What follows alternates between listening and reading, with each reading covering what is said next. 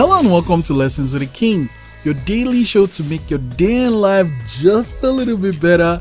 Today's lesson, lesson 166, picks up from yesterday and stronger than you started. Mm. I, you know, I, if you've listened to like my radio show, I'm sure I've said this in some of my shows, on my podcasts and stuff endings are so difficult. They're so hard. They're so hard, right? There was a show. There's a show I watched recently. Thirty coins. If you haven't seen it, you should go check it out. It's really nice. You know, thirty coins like Judas, the thirty coin that was given to Judas to betray Jesus. Those thirty coins has stuff to do with. Anyway, it's really nice.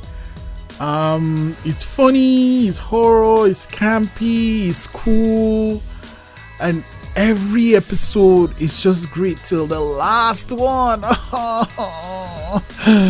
oh man, you know, the ending of that show kind of almost spoils everything. Oh, was it Game of Thrones? Game of Thrones. Eh, I've not seen the last season. I don't know if I'll ever see it. I'm not like a big Game of Thrones fans anyway, so I really don't care. But people that really love Game of Thrones trashed the ending. It was crap. So as good as your beginning is, you have to make the ending even better. Maybe even just slightly better, but it has to be better. The beginning has to be strong, but the ending has to be stronger.